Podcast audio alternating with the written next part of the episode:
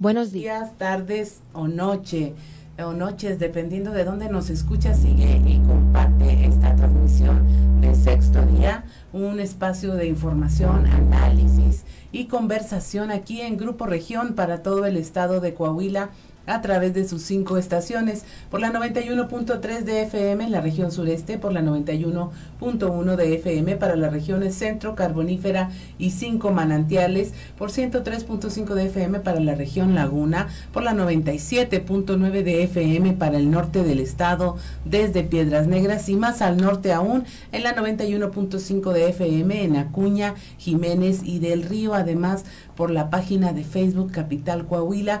Hoy eh, estamos transmitiendo en vivo y en directo, así que le invitamos a participar de esta conversación, comunicándose con nosotros a través de las redes sociales y también a través de nuestras líneas telefónicas. Muy buenos días, Jessy, un placer coincidir este sábado. Claro, Claudia, muy buenos días para ti, para todo el auditorio. Somos Claudia Olinda Morán y Jessica Rosales. Hoy en Sexto Día para platicar de estos temas importantes, para conversar con usted, para lograr la reflexión. Y es que, bueno, pues hoy prácticamente estaremos platicando sobre esta situación que está enfrentando el país, la violencia, cómo impacta en los diferentes eh, sectores de nuestra sociedad. Vamos a hablar ampliamente de cómo está la circunstancia, y es que justamente eh, de forma reciente estos hechos de violencia que están simbrando al país, pues han provocado una reacción de la Iglesia Católica, Claudia, que, que alzó la voz prácticamente para visibilizar estos hechos de violencia. Hubo campañas, están haciéndose campañas para señalar que la Iglesia no es la primera vez que habla y que alza la voz y que Eh, pues participa en este tipo de circunstancias, porque afectan absolutamente a todos. Y bueno, hay mucha preocupación. Esta carta que emitió la Conferencia del Episcopado Mexicano para llamar a los ciudadanos, a las instituciones, a no olvidar el valor que un mínimo gesto en favor de la paz puede hacer. También llama a la conversión y arrepentimiento hacia los perpetradores, hacia los agresores y a quienes están causando el sufrimiento y muerte. Un tema difícil, un tema complejo que, que platicar el día de hoy, Claudia, pero la idea es esa, siempre llevarle a, a nuestro auditorio temas de debate, temas de análisis, para poder llegar en conjunto pues a, a formas de contribuir como sociedad, ¿no?, para mejorar esta circunstancia. Así es, Jessy, y pues es un llamado que los propios obispos hicieron notar, que, no, que como lo comentaste ahorita, no era la primera vez que se hace. Sin embargo, hoy pues esta voz parece escucharse más fuerte y hacer eco en todos los rincones del país que han sido tocados por la violencia. En respuesta al presidente, la Iglesia Católica difundió ya uh, uh, que había hecho más de un centenar de epístolas, de cartas que denunciaban la violencia en el país, la primera de ellas en mil novecientos sesenta y ocho. Entonces no podrían decirse que es algo nuevo o que tenía que ver con un solo sexenio o partido político en el poder, eh, lo que obedecía a esta crítica. El lunes pasado, el Episcopado Mexicano llamó a realizar una serie de acciones para visibilizar la violencia, eh, entre ellas que este diez de julio, es decir, el día de mañana, pues se hiciera memoria de todos los sacerdotes religiosos y religiosas que han sido asesinados en el país. En el caso de Coahuila, tenemos eh, eh, al padre José Guadalupe Rivas Saldaña. Él es o, era oriundo de Torreón, asesinado en el municipio de Tecate, en Baja California. Esto en mayo de este año, ha sido muy reciente. Y el de Fray Juan Antonio Orozco Alvarado, originario de Monclova, asesinado en junio de dos mil veinte al quedar en medio de fuego cruzado en una disputa entre grupos armados y criminales en la Sierra de Santa Lucía, en Zapopan, Jalisco. Eh, ambos casos, bueno, tuvieron repercusión aquí en Coahuila, hubo pronunciamientos de las diócesis, hubo eh, expresiones del dolor que causaba su muerte en estas condiciones, y finalmente, pues, eh, son sacerdotes, son religiosos, son de Coahuila y merecieron aquí que hubiese ciertos eh, celebraciones eucarísticas, y las familias pues también fueron y recibieron algún consuelo por parte de quienes estaban eh, involucrados con ellos, las parroquias en las que habían estado, habían formado parte de la Casa del Migrante.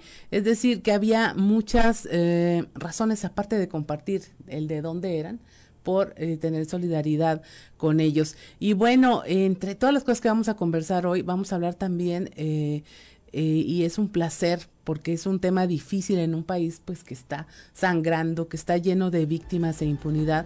Vamos a tener, aquí tenemos ya la presencia del padre Robert, Robert Coogan con nosotros. Él lleva dieciséis años al frente de la pastoral penitenciaria en, penitenciaria en la diócesis de Saltillo.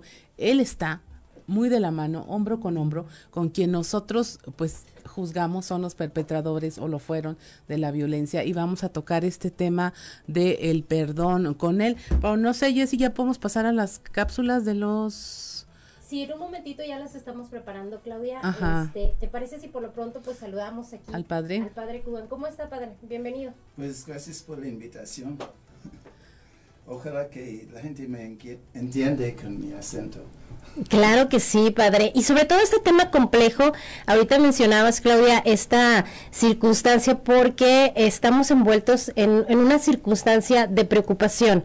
Ya el Episcopado Mexicano, las diócesis se han sumado por este tema de violencia, padre, porque pues ahora sí que hay que exigir. Yo veía con eh, extrañeza incluso el fenómeno del suicidio, padre. Nos decían que también tenía que ver con personas que habían sido víctimas de algún tipo de violencia. El tema de la migración, que, que está envuelto en la violencia. ¿Qué, qué pasa en nuestro país eh, de acuerdo a, a, a su perspectiva? ¿Qué está sucediendo? ¿Cuál es la preocupación? Pues ahorita lo que quieren los obispos es un diálogo sobre la realidad de la violencia. Y, y dicen, uh, escucharnos no hace débil a nadie, al contrario, nos fortalece como nación. O sea, tenemos el hábito, hablando de, por ejemplo, de la violencia. Uh-huh. ¿Quién es el culpable? Y lo que pasa es cuando estamos buscando culpables, estamos buscando quién castigar. Quién nos la pague, decimos. ¿Quién? Bueno, muy bien, sí. Uh-huh. Los obispos dicen, lo que tenemos que buscar es cómo sanar la situación. Si hay corrupción, admitimos que hay corrupción y analizamos cómo sanar la corrupción. Si hay... Uh, fuertes problemas de adicción y venta de droga en la ciudad, pues, ¿cómo, cómo, ¿qué podemos hay, hacer? Hay que, hay que ver qué hacer con cada uno de los temas. En hacer? este caso, ¿Cómo sanar la cómo situación? Sanarlo. La no. situación es al fondo.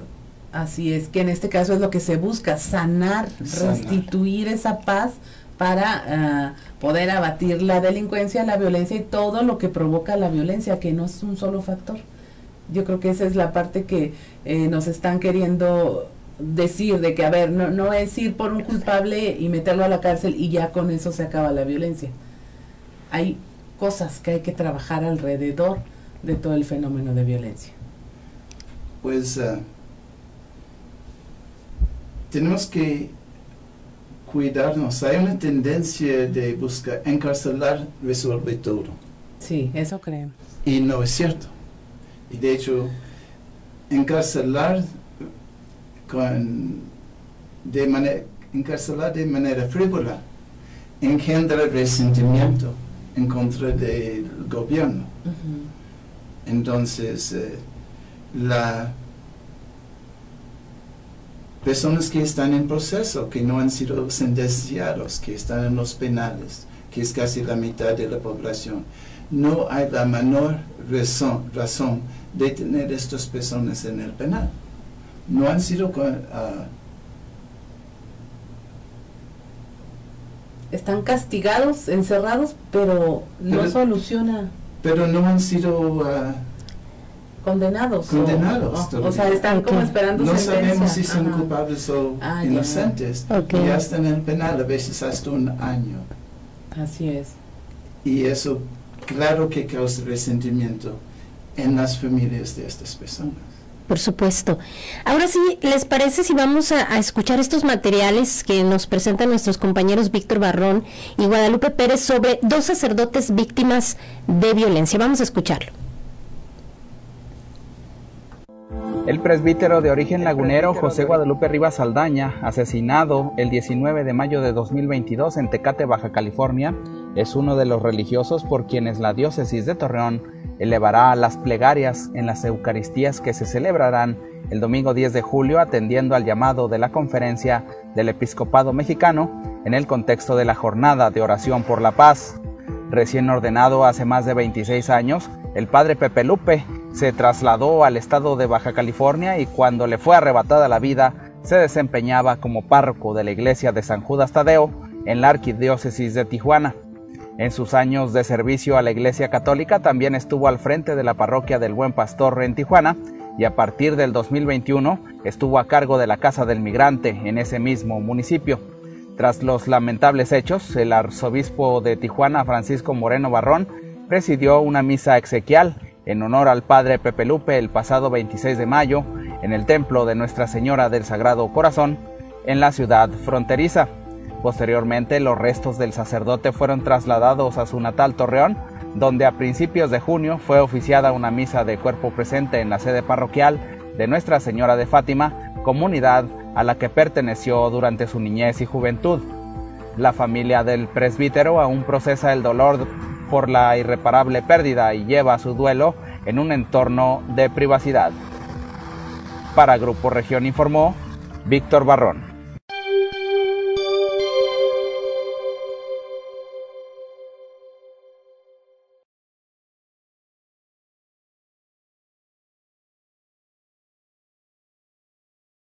Ella eh, pues también trae esta historia de otros los sacerdotes asesinados muy recientemente y eh, se llama Fray Antonio, Fray Juan Antonio Alvarado. Él fue asesinado fuera del estado, en otro, eh, en, como enfrentamiento en Michoacán y aquí está su historia. Recién se cumplió un año del lamentable deceso de Fray Juan Antonio Orozco Alvarado, monclovense, que tras ordenarse al poco de llegar a Jalisco, fue una de las víctimas de un enfrentamiento registrado en la Sierra de Santa Lucía, en el municipio de Zapopan. Este llamado mártir de un hecho violento es uno de los muchos religiosos que han perdido la vida en situaciones similares. El joven Fray Juan Antonio llevaba apenas un año de haberse ordenado como tal cuando su pérdida se registró un doce de junio del dos mil veintiuno. En la cuenta de Facebook, la parroquia Santa Elena de la Cruz hizo una publicación la tarde de este jueves remembrando este lamentable hecho. Señalaron también que Fray Juan Antonio contaba con apenas treinta y tres años de edad cuando falleció al quedar en medio de un enfrentamiento mientras iba camino a celebrar una misa en la comunidad de Tepehuana de Pajaritos. Era originario de la calle Álamo de la colonia Héroes del cuarenta y siete de Monclova y desde niño fue muy apegado a la iglesia San Francisco de Asís en el sector El Pueblo. El joven fray apenas llevaba seis meses ejerciendo en la Sierra de Santa Lucía. En el presente mes se realizarán varias acciones como misas y oraciones por parte del sector eclesiástico promoviendo el cese a estos hechos violentos, al perdón y para recordar a los religiosos caídos en medio de enfrentamientos o conflictos armados. Previamente, el párroco Eduardo Neri en Monclova señaló que los valores, la fe y la esperanza son los medios que se requieren fomentar y promover entre la sociedad, asegurando que hay mucha gente que la apuesta por tener una mejor sociedad.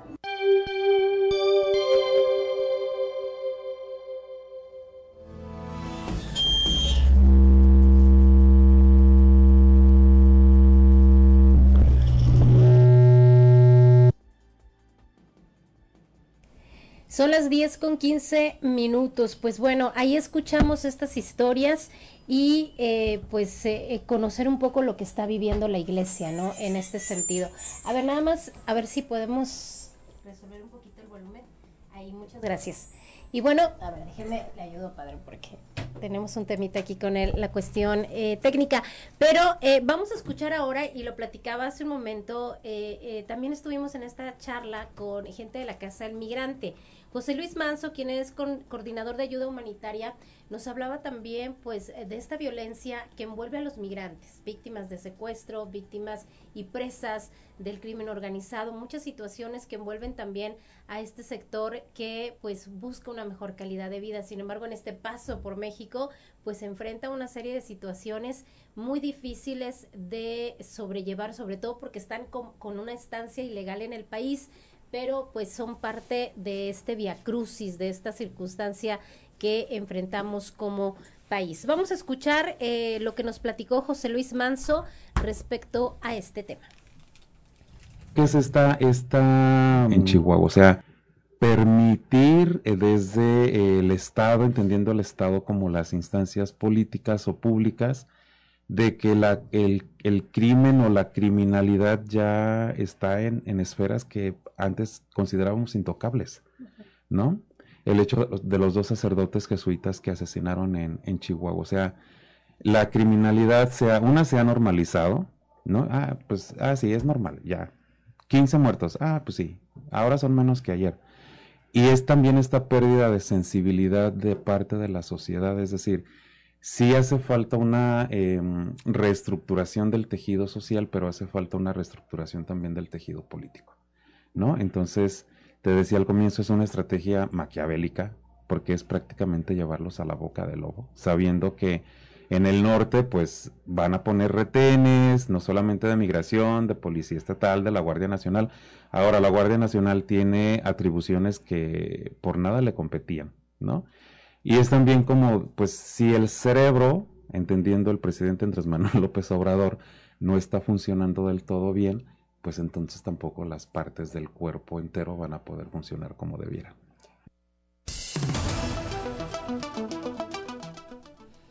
Pues ahí tiene usted, tiene usted este testimonio de eh, José Luis Manso de Frontera con Justicia, quien estuvo charlando con nuestra compañera Jessica Rosales sobre el tema de migración, que sin duda también es una violencia constante. Eh, hay perpetradores, hay quienes ga- ganan con ella y hay quienes la sufren y, la, y, y, y son las víctimas de esta conducta delictiva. Le comentábamos, eh, el día de mañana va a haber misas eh, donde se van a pronunciar eh, eh, todos los nombres de los sacerdotes, religiosas y religiosos que han sido víctimas de la violencia, pero luego el treinta y uno de julio, al finalizar el mes, va a haber una, va a haber eh, misas Eh, con una particularidad muy especial, que son para pedir por los victimarios o los generadores de violencia. Eh, ahí, padre, ¿cómo se hará? ¿Esto va va a ser en, en las eh, cárceles? ¿Se acudirá? Ya le han comentado usted de qué manera, manera se podrá hacer esta oración por las personas que están, eh, gran parte de los victimarios están dentro de las eh, cárceles. Eh, se entiende que se va a rezar por ellos también, y habrá por quienes se recen de manera genérica, porque ni siquiera se sabe quiénes son los perpetradores de la violencia. Sí, por mayor parte no sabemos quiénes son. Uh-huh. Y la población en los penales, ¿qué es el dicho? No todos que están deben de estar. Uh-huh. Y no todos que deben Está. Está, así es. Sí. Entonces Pero sería como sí. parcial organizar algo ahí. El Papa Francisco ha dicho, cuando hay un crimen, hay dos víctimas. El víctima y el victimario, ambos son víctimas de un entorno que uh-huh. ha creado esta situación. Claro. Y uh, en un mundo imperfecto, es una lucha constante para crear una sociedad donde eso no pasa. Nunca vamos a encontrar un mundo perfecto, pero la realidad actual en México, por razones complicadas, es un enorme porcentaje de personas han optado por el camino de la violencia. Así es. Sin duda, muy interesante lo que nos dice, padre, tiene razón, porque luego buscamos ya en la parte de cómo Eh, castigar, cómo sancionar, pero cómo prevenir que estemos en esta circunstancia. Tenemos que irnos a, a un corte, son las diez con veinte minutos, pero regresando vamos a seguir platicando con usted, padre Coogan, y a seguir analizando pues este contexto que vivimos y que enfrentamos en el país, y que pues de acuerdo a la estadística, no lo decimos nosotros, pareciera que en este sexenio pues se ha recrudecido a diferencia de otros momentos. Independientemente que quien esté a la cabeza, es un momento complejo y hay que vi- visibilizarlo. Vámonos a la pausa, estamos en Sexto Día, somos Claudia Olinda Morán y Jessica Rosales. Son las diez, diez con veinticinco minutos, estamos en Sexto Día platicando aquí con el padre Robert Coogan sobre este tema tan importante que nos impacta a todos en Coahuila, en México. Y bueno, pues aquí seguimos eh, platicando de, de estas circunstancias que han, que han de alguna manera generado y originado esta circunstancia, pero tenemos otra entrevista vía teléfono. Así es, estamos, eh, ya tenemos en la línea al presbítero Rafael López, él es titular de comunicación social de la diócesis de Torreón y quien accedió a hablar con nosotros también de estas acciones, de estas actividades que se van a realizar en este mes por eh, derivadas de esta carta contra Eh, la violencia y sobre todo de lo que se trata de visibilizar la violencia en el país y recordar a las víctimas, pero también orar por los victimarios. Muy buenos días, eh, Padre Rafael, ¿cómo se encuentra? ¿Qué tal? Muy buenos días, Jessica y Claudia, y un saludo al Padre Robert. Aquí, aquí lo está escuchando también, Padre. Este, coméntenos, ¿ya tienen definidas eh, estas acciones que se van a realizar? Eh, entiendo, empiezan ya a partir del día de mañana. Eh, en la diócesis de Torreón, que particularmente pues allá tiene un, una expresión de violencia cometida en contra de, de uno de un padre originario de La Laguna, y que nos es, nos está dando la diócesis, lo que yo siento, la, la, la iglesia, el episcopado mexicano nos está dando un mapa no solo de la de la violencia y de los sitios tocados por la violencia, sino que nos va a dar un mapa en cierta manera de esperanza y de perdón, si es que podemos llegar a eso como mexicanos. Eh, no sé, que nos pudiera platicar de las actividades que ya están acordadas o que están siendo acordadas, Padre. Sí, bueno, eh, haciendo un poquito de historia, ustedes eh, también recordarán que la ciudad de Torreón fue considerada una de las ciudades más violentas del mundo, que estaba entre las cinco ciudades más violentas del mundo hace diez años. Los índices de violencia en nuestra ciudad fueron muy fuertes. Eh, la comarca lagunera de Coahuila eh, tiene una vecindad como con la, con la comarca lagunera de Durango, somos una región metropolitana. Entonces aquí hubo un toque de cárteles que provocó mucha sangre, mucha muerte, mucho dolor, y todavía en nuestra localidad se sigue sufriendo la violencia. Claro que se ha trabajado a nivel federal, estatal y municipal, pero la violencia genera más violencia y las heridas de la violencia se siguen palpando en nuestra región. Aquí en la diócesis de Torreón eh, han asesinado a sacerdotes desde el año dos mil. El primero fue el padre Ignacio Flores Gaitán, eh, era capellán de, de una iglesia que se llama la, que se llama la Medalla Milagrosa. Después fue asesinado el padre Rogelio de la diócesis de Gómez Palacio, diócesis vecina. Los dos párrocos eh, en colonias de un alto nivel económico. Y ya recientemente eh, nos enteramos del asesinato del padre José Guadalupe Rivas Saldaña, originario de aquí de la ciudad de Torreón, pero que ejerció su ministerio en la arquidiócesis de Tijuana. Entonces, bueno, sabemos en esta comarca lagunera lo que produce la violencia, lo que produce la maldad. El padre Robert ha de tener muy presente que aquí en el municipio de Gómez Palacio salían los sicarios a asesinar personas de la cárcel. Esa cárcel se tuvo que cerrar porque era un sistema de corrupción tremendo. Los sicarios, con permiso de las autoridades penitenciarias, salían por las noches a asesinar, a secuestrar, a levantar a las personas. Entonces, todo este clima de violencia, todo este clima de, de agresión, pues produce muchos daños. Tú ahorita lo mencionabas, sí esperamos perdón, sí esperamos reconciliación, pero esto se va a dar cuando haya una verdadera justicia, cuando haya una verdadera... Eh, eh, dar resultados, pues. Porque eh, yo creo que ya estamos cansados todos de discursos, de promesas, de acciones, de estrategias que no llegan a, a, a provocar un clima de justicia. Muchas personas aquí en la comarca lagunera están todavía manifestándose porque hay muchos desaparecidos. Hay muchas personas que no encuentran a sus familias.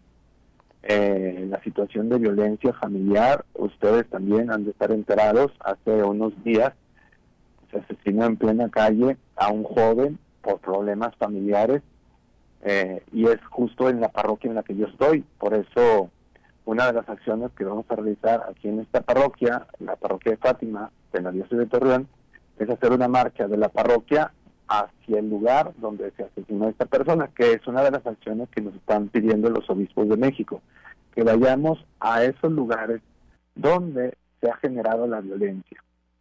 Vayamos a esos lugares para visibilizar a las víctimas de, de la violencia, pero también para sensibilizar a nuestras comunidades y también orar por la paz. Los obispos han, han pedido cuatro acciones, perdón. Sí, perdón.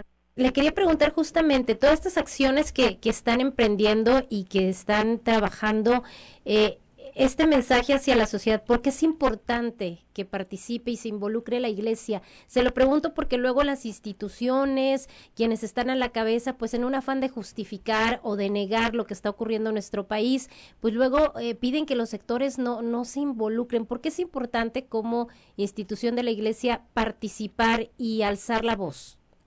Porque también es una violencia, el silencio también es violencia, la negación de la historia es violencia. Entonces los obispos mexicanos nos han pedido que salgamos, que manifestemos nuestra fe, que exijamos justicia, porque es necesario hacerlo visible, es necesario eh, denunciarlo, es necesario manifestarlo. La parroquia donde yo me encuentro se encuentra ubicada en el sur de la ciudad. Aquí hay un panteón, el panteón municipal número dos, que el gobierno del estado de Coahuila emprendió una campaña para sacar cuerpos de, de los panteones que fueron eh, pues, sepultados de manera irregular. Se sacaron más de cien cuerpos de personas sin, sin identificación. Eh, como párroco de esta comunidad, tuve la oportunidad de, de acompañar a los colectivos y Claudia, Jessica, padre Robert, sacaban los cuerpos en bolsas de alimentos de perros, en cobija. Imagínate nada más el dolor y el sufrimiento de las familias, de los colectivos que estaban ahí, ver a estas personas sepultados como animales. Tenemos que hacer visible esta violencia. Tenemos que hacer visible este dolor de nuestras comunidades. Padre, perdón. Sí, eh, perdón, no, le, le preguntaba, ¿hay miedo a, a manifestarse entre la comunidad, entre la propia feligresía, entre los ciudadanos, entre ustedes mismos? ¿No sienten miedo de recurrir a estas manifestaciones para hacer visible la violencia y también que no se olvide? Una persona de un colectivo me decía, padre, nos han quitado todo, hasta el miedo. Entonces sí, ya no tenemos miedo. Ya nos lo quitaron también, porque no solamente han desaparecido a uno, dos o tres miembros de una familia, a veces han desaparecido a toda la familia. Entonces la gente dice, ¿ya qué más me pueden quitar, padre? Entonces nosotros nos unimos a ese grito de esperanza, a ese grito de dolor. Yo precisamente hace unos días, el veinte de junio, celebré el décimo aniversario del asesinato de mis primos, que los asesinaron en un yonque que está ubicado en el bulevar por donde vamos a pasar en la marcha. En ese yonque trabajaban cuatro primos hermanos míos. Gracias a Dios, eh, gracias a Dios, estaban solamente dos, y a los dos los ejecutaron en ese yonque. Ahorita ese yonque sigue cerrado. Yo todos los días paso por ahí, todos los días me acuerdo de mis primos, y eso es visibilizar. Uno de mis primos dejó a una recién nacida. Si tú lo hubieras visto en la misa de la niña de diez años, que no conoció a su papá, pero sí conoció el dolor, el sufrimiento, la tristeza de no tener a su papá en ese día, en ese momento. Entonces sí, la Iglesia ora, sí, la Iglesia pide por la paz, pero también la Iglesia exige. Entonces este diez de julio todas las parroquias de nuestro territorio mexicano vamos a orar por los sacerdotes. Desde el dos mil doce a la fecha ya van más de treinta sacerdotes asesinados. Hay un recuento de casi cincuenta sacerdotes asesinados. Hay todavía dos sacerdotes desaparecidos que no sabemos dónde están. Se siguen las investigaciones. Eh, vamos a pedir por ellos. Vamos a pedir los últimos dos, el padre Javier Campos, Joaquín eh, Mora, Eh, jesuitas, hermanos nuestros eh, que, que fueron asesinados en Cerotawi. Entonces los vamos a estar presentes, vamos a orar por ellos, por los religiosos, las religiosas, que han sido asesinados.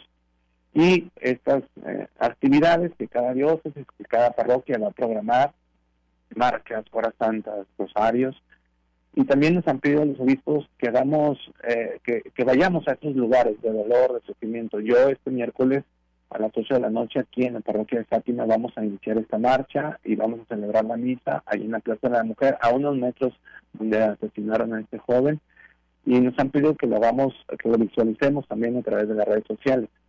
Y algo inédito, el treinta y uno de julio los obispos nos han pedido que oremos así tal cual, Eh, por los victimarios, es decir, por los sicarios, por los narcos, por hombres y mujeres que hacen el mal, para que Dios toque su corazón, para que conviertan sus vidas. A veces muchas personas son obligadas a integrarse a los cárteles por el dinero, por la situación familiar, por los problemas económicos. Eh, aquí en nuestra región hay, hay colonias De, de casas abandonadas, o sea, o trabajas conmigo o te matamos, y la gente prefiere irse. Entonces también ellos son víctimas y los obligan, a, a muchas mujeres, sobre todo a, a los migrantes, las, los obligan a que les cocinen, a que les laven, a que obligadas como esclavas. Entonces yo creo que ya estamos cansados, los obispos lo han dicho, estamos cansados de tanta violencia. Así es, padre, pues con eso nos quedaríamos, con ese mensaje tan fuerte. Ya nos quitaron hasta el miedo y estamos cansados.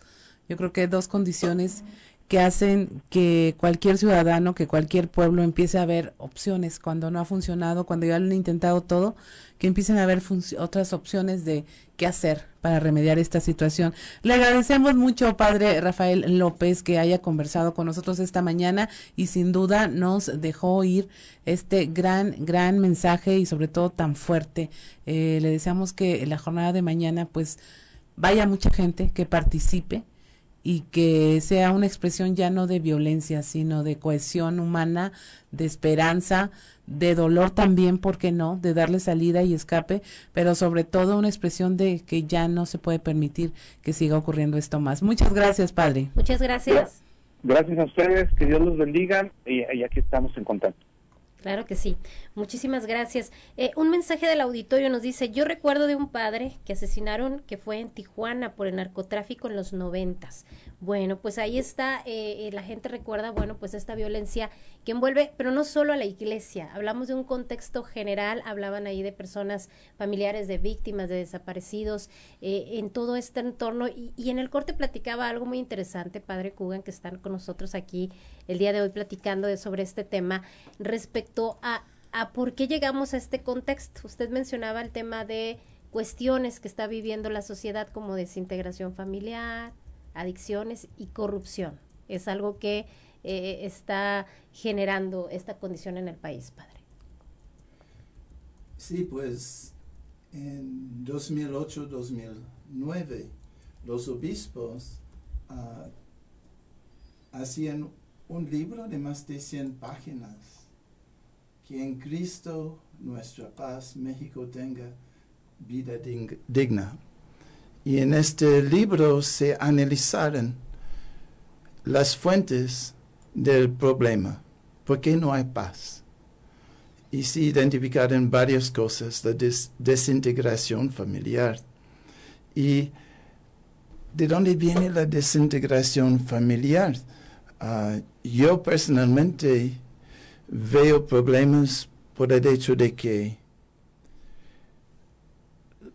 los padres están trabajando en turnos. Papá y mamá puede ser que ambos trabajen y no trabajen en el mismo turno. En las escuelas hay turnos. Pobre mamá no sabe si está preparando desayuno o cena, porque unos entran en esta hora, salen a otra hora y la familia nunca está reunida. Claro. No tienen necesariamente un día de descanso en común como familia. Hay trabajos que exigen que, que se trabaje el domingo.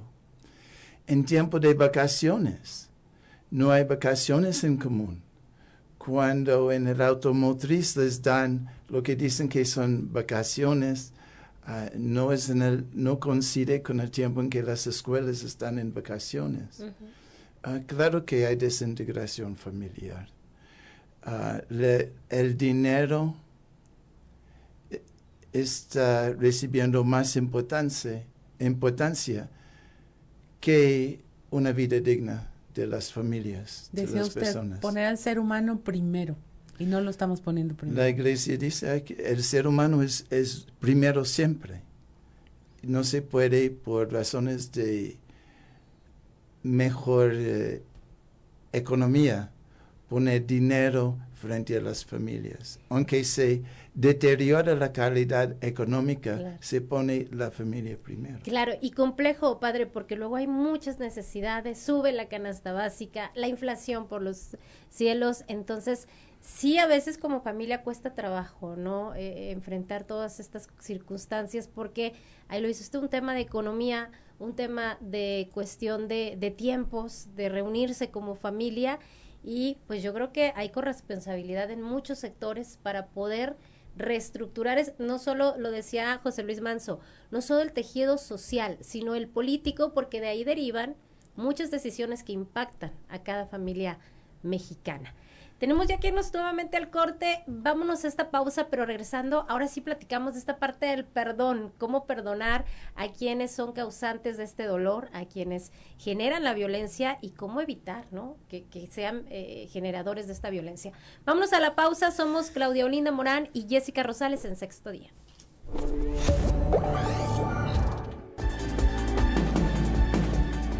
diez con cuarenta y seis minutos y ya en el último bloque estábamos en el corte debatiendo este tema del perdón, el perdón a los victimarios, a quienes ejercen violencia, y hablabas, Claudia, de lo difícil que puede ser para una familia perder a una eh, integrante tal vez víctima de feminicidio, tal vez víctima de la delincuencia, víctima de cualquier acto de violencia. ¿Cómo perdonar a quien fue el responsable de estos hechos? Sí, ilusamente le decía yo al padre Robert Coogan, digo, pues es que a lo mejor es más fácil perdonar si, si sé que el agresor está en, en prisión, y si hubo una reparación del daño, y si tengo los elementos como para decir la justicia actuó, pero él me dice que no, que no es tan fácil, que como quiera no garantiza eh, que el agresor esté en prisión, que hayan pagado una indemnización por el daño, el perdón. No, el perdón funciona en otro nivel. Uh, y uh,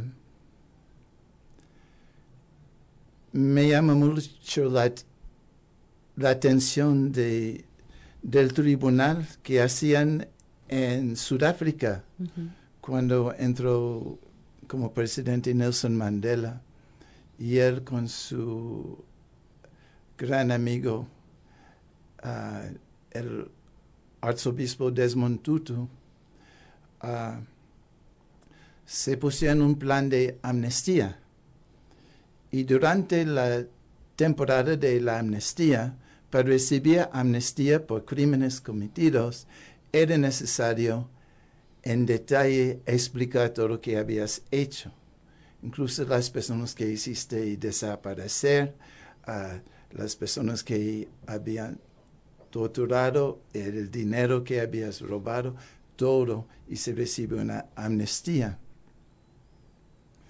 Y las víctimas sí acudieron al tribunal para escuchar eso. Y terminando el tiempo de amnistía, entonces, si alguien viene y te acusa, y está descubierto que sí es cierto que lo hiciste, entonces sí recibes todo el peso de la ley, terminando la amnistía. Uh-huh. Entonces una persona que ha cometido fuertes crímenes, uh, o admite todo y recibe la amnistía, o intenta guardar algo y un cómplice en el crimen va a pedir la amnistía y va a revelar tu parte, ya está la evidencia en tu contra. Claro. Entonces no había cómo escapar, todos se, durante largos meses compartían historias uh, que, que lastimaron el co corazón y recibieron amnistía, pero las víctimas recibieron el gran consuelo, claro, de saber qué había pasado. Claro, porque es una necesidad, eh, justamente, padre, de, de familiares de estas víctimas, por ejemplo, desaparecidos, eh, están todavía en esa incertidumbre de saber qué pasó, dónde está mi hijo, dónde está mi hija, qué le ocurrió, está muerto, ya quiero yo tener esa, esa información para tener esta paz que no se obtiene, eh, tampoco creo yo, cuando hay justicia, que detienen a la persona, porque quedan, quedan, quedan todavía eh, preguntas. Y, y esa incertidumbre de, ser, de saber si mi familiar eh, sufrió, qué ocurrió en ese contexto, y eso sería un, algo interesante. ¿Y pero, dónde está? ¿Y dónde está? Exactamente. Ajá. Colombia también lo estaba haciendo, lo comentábamos, que esta parte de eh, el perdón social que habla el presidente electo recientemente en Colombia, Gustavo Petro, Eh, hablaba precisamente de eso, de ese perdón social, pero entonces aquí a mí se me cruzan los cables, padre, porque digo, estamos a, tenemos un presidente que habla de bala, abrazos, no balazos, pero tampoco ha funcionado. Sí. Y en alguna parte lo que está pidiendo la iglesia ahorita y lo que decía el presidente, pues de alguna manera se está uniendo. Quieren perdón, quieren sanación. Y él, no sé si se sienta un Mandela en potencia o algo así, como para hablar de eso. Pues depende de los detalles del programa, uh-huh. porque la importancia en Sudáfrica era que las personas admiten públicamente lo que han hecho. Claro. No es que vamos a cerrar los ojos y fingir que no pasó nada y abrir los ojos y ya estamos en un nuevo mundo. Uh-huh. No, eso queda con toda la, todos los secretos, con todo el, el sistema de corrupción intacta, y eso no funciona. Uh-huh. Tiene que ser revelar todo, poner todos los trapos al aire. O sea, no podemos decir no está pasando nada tampoco. No podemos decir. Ajá, como no si estamos pasando. Diciendo ahora, desde las un problema de la tendencia humana. Alguien me ofende, surge ira en mí, y yo quiero ofender a la persona. Y eso causa, y ¿cómo, cómo somos los seres humanos? Uh, cuando alguien comete un error, un crimen, alguien comete un crimen, humillamos la persona, insultamos la persona, denigramos la persona, castigamos la persona. Pues con razón, si yo digo que yo veo corrupción, El, la organización que estoy señalando va a negar porque tiene miedo. Uh-huh. Si yo veo que alguien con quien trabajo no está haciendo bien su trabajo y lo digo, la persona tiene miedo de perder su trabajo y dice, oh no, yo estoy haciendo todo bien, el problema eres tú. Exactamente. ¿Cómo se, y lo que están pidiendo los obispos, que sentamos, reconocemos la realidad, porque todos estamos en el trabajo de crear un mundo de paz. Eso es nuestro enfoque. No es quién tenemos que castigar, como cómo formamos un mundo de paz. Para formar un mundo de paz tenemos que reconocer la realidad de la situación. Es el primer paso. Sin este primer paso no se logra nada. Claro, porque no se trata solo de castigar y de sancionar, sino de prevenir y cambiar el entorno. Y creo que la iglesia tiene algo muy importante, padre, justamente esta labor de llevar la espiritualidad, de buscar y, e incidir en la sociedad en este perdón que beneficia más que nada a, a las propias familias que han sido víctimas, porque cuando uno logra ese perdón, logra la paz en cierta forma.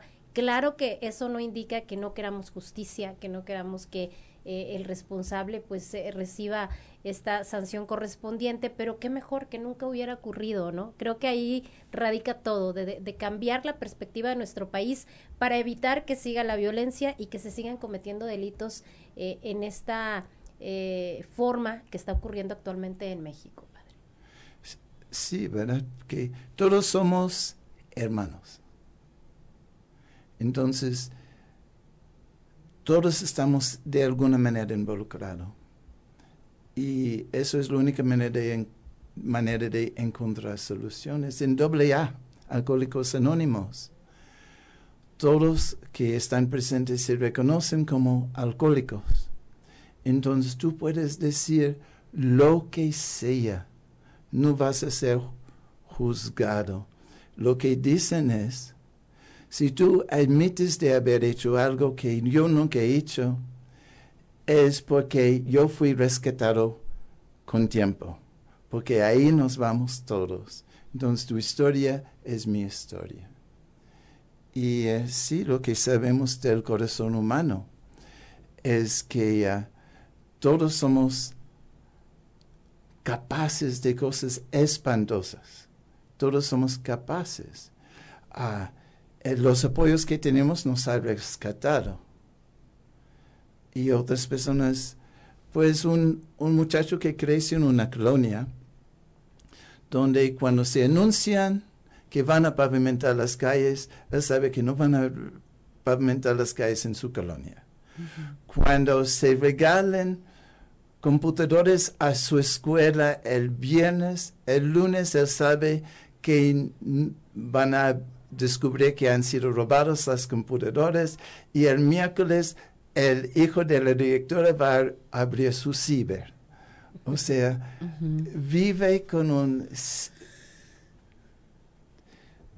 completamente olvidado, completamente uh, marginado, pues, ¿qué sentido de obligación a la sociedad va a tener? Así es. Pues ya casi nos vamos, Jessy, Padre Coogan, muchas gracias por haber conversado con nosotros esta mañana, y pues a mí me quedaría decirle que pues no se puede eh, perdonar sin sanar. Sin sanar. Y para sanar hay que reconocer, y aquí hay muchas partes de nuestra esfera social, gobiernos, autoridades, los propios ciudadanos, quienes no hemos reconocido, y entonces no podemos dar ese paso hacia la sanación si no empezamos por ahí. Y pues muchas gracias por habernos acompañado, en nombre de mi compañera Jessy, muchas gracias por haber estado con nosotros, eh, del padre Robert Coogan, esperamos volver a platicar con usted. Dice que, que a lo mejor no se le entendía, pero se le entendió perfectamente, perfectamente. Bien, padre. Y muchas pues, gracias. Le damos muchas gracias que nos haya acompañado. Así es, y bueno, pues importante, ¿no? Esto que nos enriquece, esta colaboración, y esperemos pronto también seguir platicando con usted. Muchas gracias, padre. Con mucho gusto, gracias por la invitación. Y bueno, pues ya nos vamos, ya nos vamos con estas importantes reflexiones sobre un tema tan importante para el país. Esto fue Sexto Día, yo me despido, mi nombre es Jessica Rosales, que pase usted un excelente fin de semana. Así es, mi nombre es Claudia Olinda Morán y esto fue Sexto Día. Te esperamos el próximo sábado a las diez de la mañana. Hasta el próximo Sexto Día, solo en Región Radio.